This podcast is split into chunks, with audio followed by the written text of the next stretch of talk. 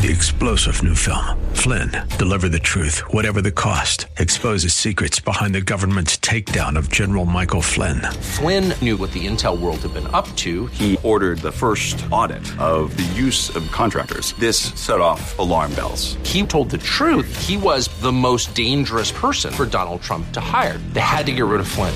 Flynn, deliver the truth, whatever the cost. Available now. Watch it today. Go to salemnow.com. Salemnow.com. Today on Ring of Truth with Pastor Dan Sexton. But there are some who choose to forsake Jesus for the yoke of sin, for the yoke of bondage. And they, in a sense, put this yoke that's a heavy burden on themselves that's difficult. You know, like pulling a plow and breaking up clods. We have it so good in Jesus Christ. Why would anybody ever give up Jesus for something else? People who come to Christ often talk about having the feeling of a load being lifted, of a great burden being removed. Having been living under the guilt of the things that they've done wrong, of the people they've hurt, with no way to make it right. Thankfully, God makes it possible to get free from the weight of sin, and this is what Pastor Dan's teaching is about today. The Israelites knew this, but they'd chosen to do their own thing, which left them with their guilt and sin and was about to end with their going into captivity. Now, here's Pastor Dan in the book of Hosea, chapter 10, for today's edition of Ring of Truth.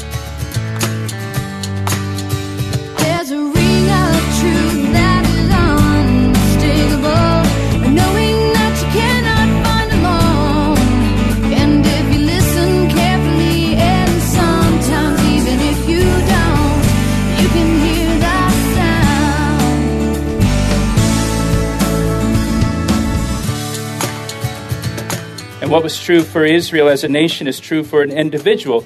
Wealth and prosperity doesn't cause a person to do anything, it simply magnifies what's in a person's heart. So if it's in your heart to glorify God and you get more wealth, you're going to use that additional wealth to glorify God even more with it. If it's in your heart to sin, you're going to use it to sin. It's just going to show what's already in your heart. And so the more prosperity that Israel experienced from the blessing of God, just the more that they sinned, the more altars they built, the more sacred pillars they set up for their idolatrous worship. Look at verse 2. Their heart is divided. And now they are held guilty. And he, God, will break down their altars. He will ruin their sacred pillars. Their hearts were divided. Here, Jesus said, The greatest commandment is to love the Lord your God with all your heart. Not half your heart or most your heart, all your heart. And to be fully committed in our hearts to the Lord God. Jesus said you cannot serve two masters at the same time, for either you will hate the one and love the other, or else you will be loyal to one and despise the other. James said a double minded man is unstable in all of his ways. If you're double minded about Jesus Christ, if you have a divided heart, it will lead to instability in every area of your life. Israel was divided between the Lord God, Yahweh, and their idols. Now, 2 Kings chapter 17, verse 33, if you're taking notes, you can jot that down. 2 Kings chapter 17, verse 33, I think, gives a summary, really, of Israel at this time. Listen to what it says. It says, They feared the Lord, yet they served their own gods. They feared the Lord. They had a reverence for God, they had a reverence for the Lord, but they served their own gods. That's the definition of a divided heart.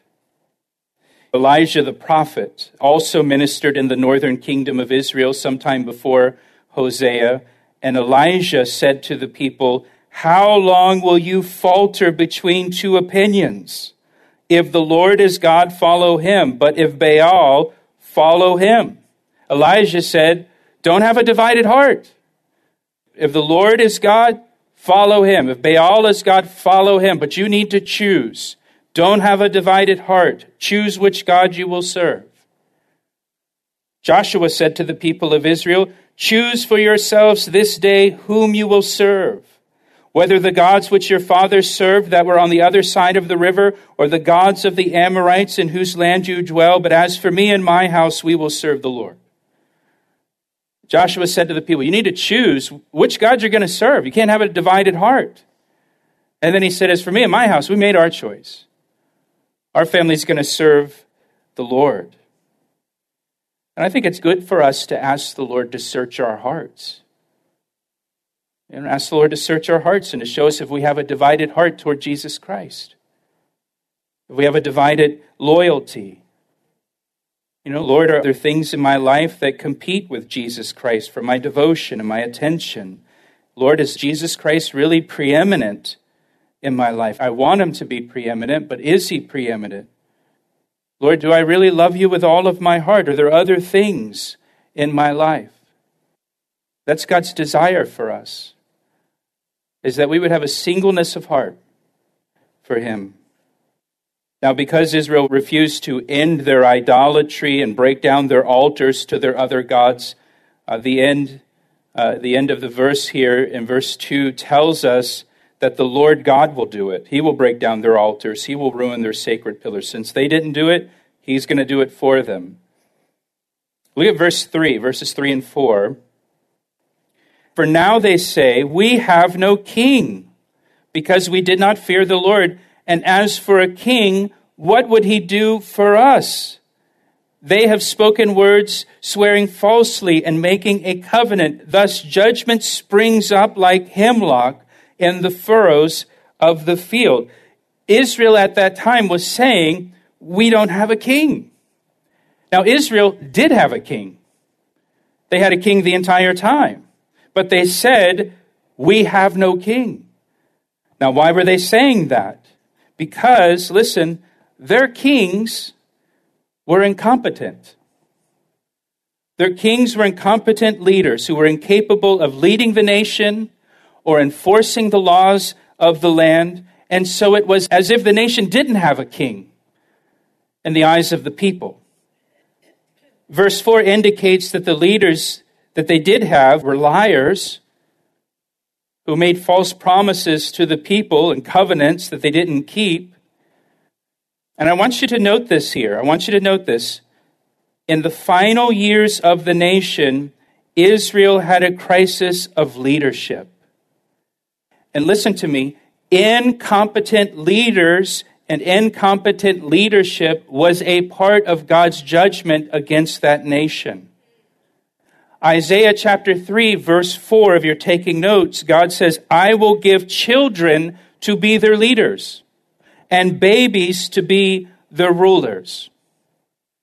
And one way God may bring judgment on a nation is to curse that nation with incompetent and ungodly leaders who are incapable of leading the nation.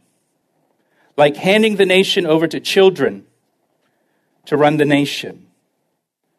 And I want you to know, too, that the crisis of leadership that came in the nation of Israel in the last days of that nation, the crisis of leadership in the nation came at a time of great economic prosperity in the nation. The economy was going well, stock market was booming. And God gave them incompetent leaders. And in addition to that, according to Isaiah 3 again, the incompetency of the leadership led to the oppression of the people The people became oppressed under the incompetent leaders, and a breakdown in the order of society. And this was all part of God's judgment. When we hear or think of God's judgment, we think of fire coming out of heaven or something like that. Sometimes God just gives a nation incompetent leaders to judge them. And then look at the end of verse 4. The end of verse 4 says, Judgment springs up like hemlock in the furrows of the field. God's judgment was springing up all over the nation, like weeds. It wasn't one thing that was happening in the nation, it was a dozen things that were happening in the nation all at once, all over the place. And this was God's judgment. This was God's judgment on the nation because the nation had turned its back on God.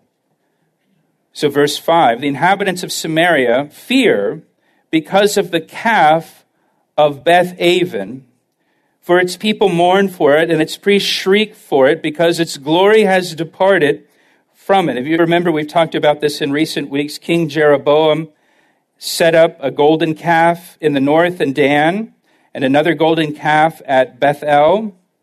And that's what it's referring to here the golden calf at Bethel. Bethel means the house of the Lord, but here Bethel is called Beth Aven, which means the house of wickedness.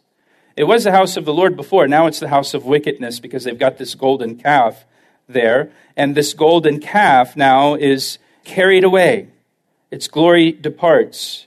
Verse 6 says, The idol also shall be carried to Assyria as a present for King Jareb Ephraim shall receive shame, and Israel shall be ashamed of his own counsel. So their golden calf is carried away by the Assyrians as kind of a trophy for their king.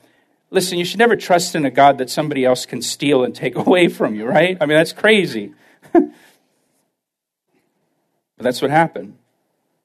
As for Samaria, her king is cut off like a twig on the water. The king of Assyria will be cut off by the Assyrians. He'll be carried away to Assyria like a twig floats away on the water. You've done that before with your kids or whatever. You drop a little twig in the creek and watch it float away out of sight.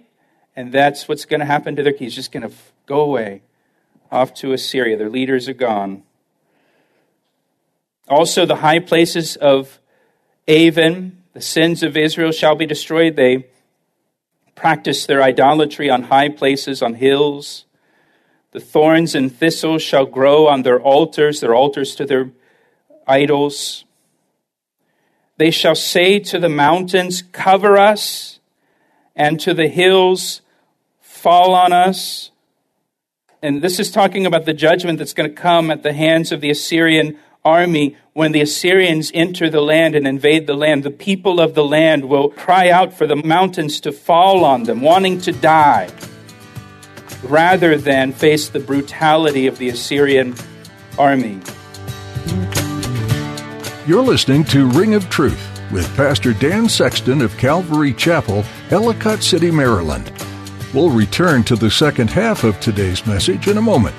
But first, here's a word from Pastor Dan. It's my privilege to share the Word of God with you through our radio ministry, Ring of Truth. Thank you for tuning in each day. Hey, I would love to hear from you. Will you take a moment to email me to tell me how these daily studies have ministered to you? I want to hear your story. You can email me through our website at calvaryec.com. That's calvaryec.com. Thanks, Pastor Dan. Now let's join him again for the conclusion of today's edition of Ring of Truth. Now, in Revelation chapter 6, we're told that during the tribulation period that will come upon the entire earth, that seven year period when God pours out his wrath upon the earth, that the people on the earth will say to the mountains and the rocks, Fall on us and hide us from the face of him who sits on the throne and from the wrath of the Lamb. The people will know at that time that God is pouring out his judgment on the earth, that it's the wrath of the Lamb, and people will want to die rather than experience God's wrath. I always like reminding believers of this. For those of us that are believers in Jesus Christ, we've trusted Jesus Christ, we will be taken to heaven before the tribulation begins, either through death or rapture. God is going to take us to heaven. God has not appointed us to wrath, it says in 1 Thessalonians, and praise the Lord for that. We'll be with Jesus in our Father's house in heaven. We're not going to be on the earth when God is pouring out his wrath on the earth during that time. But people would rather die than try to live through it. It's going to be so severe. Verse 9, O Israel, you have sinned from the days of Gibeah. There they stood, the battle in Gibeah against the children of iniquity did not overtake them. When it is my desire, I will chasten them. People shall be gathered against them when I bind them for their two transgressions. God says here in verse 10, when it's my desire, I'll chasten them. God chastens whom he loves. The Bible says he takes no pleasure in the death of the wicked. And he chastens us to try to persuade us to change our ways, just as a parent chastens their child, to try to convince that child to change their behavior. God chastens his people. He's chastening Israel here. He says, People shall be gathered against them when I bind them for their two transgressions. Now, what was Israel's two transgressions? Jeremiah chapter 2, verse 13. For my people have committed two evils. They have forsaken me, that's number one, the fountain of living water, and hewn themselves cisterns, broken cisterns that can hold no water. They have forsaken the Lord, and they've created their own gods that they were trusting in instead of trusting in the Lord. Look at verse 11. Ephraim is a trained heifer that loves to thresh grain. But I harnessed her fair neck, and I will make Ephraim pull a plow. Judah shall plow, and Jacob shall break his clods. He describes Ephraim as a trained heifer that loves to thresh grain. Now, a heifer enjoys threshing grain because it's easy work, it's not a burden on the animal, and they get to eat the grain as they're threshing it. So they can just kind of snack the whole time that they're working. Life is good. I just got to walk around in a big circle and eat. It's wonderful. They love it, right? It's certainly much easier than plowing a field with a yoke and a plow attached to the heifer where this heifer now has to drag this plow and plow furrows into the ground and plow up the ground and break up the dirt clods.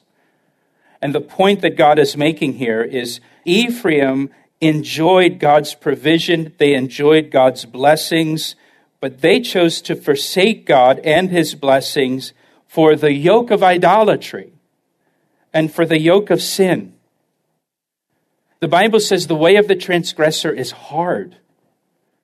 It's just hard. Jesus said, My yoke is easy. My burden is light. I'll give you rest for your soul. But there are some who choose to forsake Jesus for the yoke of sin, for the yoke of bondage. And they, in a sense, put this yoke that's a heavy burden on themselves that's difficult. You know, like pulling a plow and breaking up clods we have it so good in Jesus Christ. Why would anybody ever give up Jesus for something else? You're blessed. The burden's light, the yoke is easy. Why would you trade that for bondage and heavy labor? Pulling a plow. But people do. So, verse 12, look what he says now in verse 12. Sow for yourselves righteousness reap in mercy. Break up your fallow ground. For it is time to seek the Lord till he comes and rains righteousness on you. The Lord here in verse 12 calls Israel to repent, to change their ways. And, and I love that it's, it's, it's, it's not complicated. He says, sow righteousness. Start sowing righteousness in your life. Start doing what's right in God's eyes. And if you do that, you're going to reap God's mercy. And he says, break up your fallow ground. Your fallow ground. Now, fallow ground is land that has been plowed in the past, but then is left or is abandoned. So, what is he saying here to Israel? There was a time in the past when Israel did sow righteousness. There was a time in the past when they did seek the Lord. There was a time in the past when they reaped mercy and grace from the Lord. But then they left the Lord. They abandoned that field. They left. And so the Lord says, break up the fallow ground. Return back to that abandoned field. Return back to those righteous works again that you used to do, that once bore such good fruit in your lives, and do those things again. In 1 Kings chapter 18, when Elijah the prophet has his showdown with the prophets of Baal on Mount Carmel. You guys remember that story? Of course you do. where he takes on the 450 prophets of Baal, and the whole nation is gathered by Elijah at the foot of Mount Carmel for this showdown. Now, why did Elijah take them to Mount Carmel? In 1 Kings chapter 18 verse 30 it says Elijah repaired the altar of the Lord Yahweh that had been torn down. He gathered the whole nation there at Mount Carmel for this showdown because there was an altar to the Lord that was there. In the past, Israel had worshiped the Lord God at Mount Carmel. There was once an altar that stood there to the Lord. And so Elijah brought Israel back to that same place that was once a place of worship and devotion to the Lord. And he repaired the altar because that's what the nation needed to do spiritually in their hearts. They needed to come back to that place of worship. They needed to come back to that place of dedication and devotion. They needed to repair the altar, so to speak. And here in Hosea, the Lord says to Israel, break up your fallow ground. Go back to the things you used to do to honor me and glorify me and do those things again. In the New Testament, John the Baptist, J the B, he's baptizing. Where is he baptizing? In the Jordan River in the Judean wilderness, out in the desert, at a place called Bethabara, the house of the crossing. He's baptizing out in the desert, in the Jordan River, at the place where the children of Israel crossed into the promised land originally under Joshua. There's a whole lot of other places he could have baptized people in Israel. Why there? Because he was calling the nation back. Back to when they first entered the land by faith, trusting the Lord, following the Lord, believing the Lord. He was calling the nation to repentance, to come back, come back to the beginning, come back to where it all started, where you first came into the land. In Revelation chapter 2, Jesus says to the church of Ephesus, You have left your first love. You've done all these great things, but you've left your first love. And then he says, Remember, therefore, from where you have fallen, repent and do the first works. Go back to what you were doing when you first fell in love with the Lord. And here, through Hosea, the Lord says, Go back and break up that fallow ground. Go back and do the things you used to do the righteous things that honored me and glorified me, that produced good fruit in your life. Go back and do those things again. So the question for us is Is there fallow ground in your life as a Christian? Is there fallow ground that needs to be broken up? Are there practices in your Christian life that you once did that you've abandoned that once bore wonderful godly fruit in your life that you need to return to, that you need to go back to, and do those things again. He goes on here in verse 12 to say, For it's time to seek the Lord. It's time, meaning now, it's time to seek the Lord until he comes and rains righteousness on you. Do you understand what he's saying here, too? He's also saying if we do our part, God will do his part. He asked me how I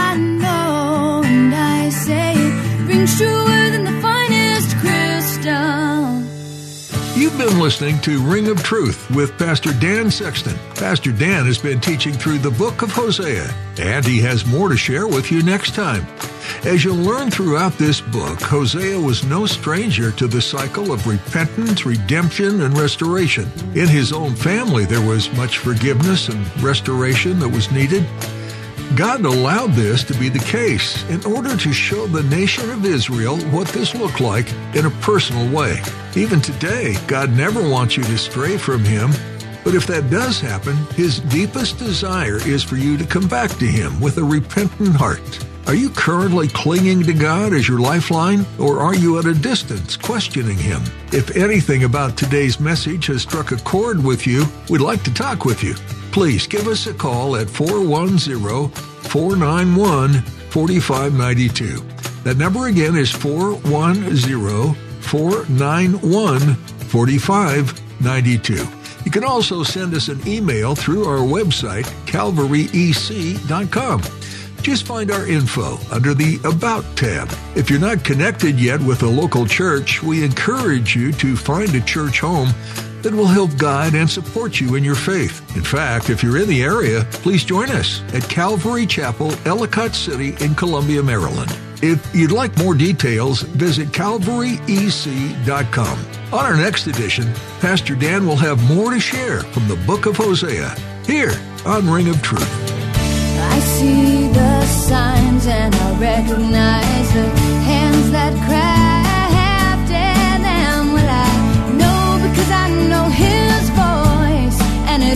it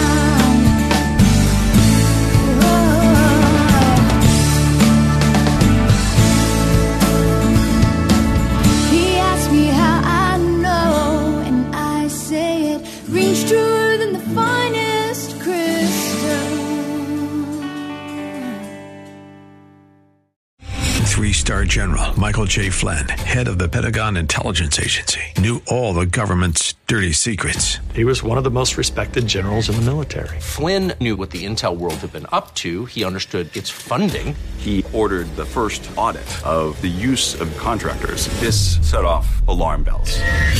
The explosive new documentary, Flynn, Deliver the Truth, Whatever the Cost, uncovers the facts behind this scandal. Flynn told the truth. He was the most dangerous person for Donald Trump to hire. I find out the worst enemy that I'm going to face in my life is right here in America. They took my assessment and they wanted me to change it. And I was like, I'm not changing it. They had to get rid of Flynn. With in depth interviews, archival footage, and never before seen personal records of the man behind the headlines. I just felt like I was drowning. Flynn, Deliver the Truth, Whatever the Cost. Available now. Watch it today. Go to salemnow.com. Salemnow.com.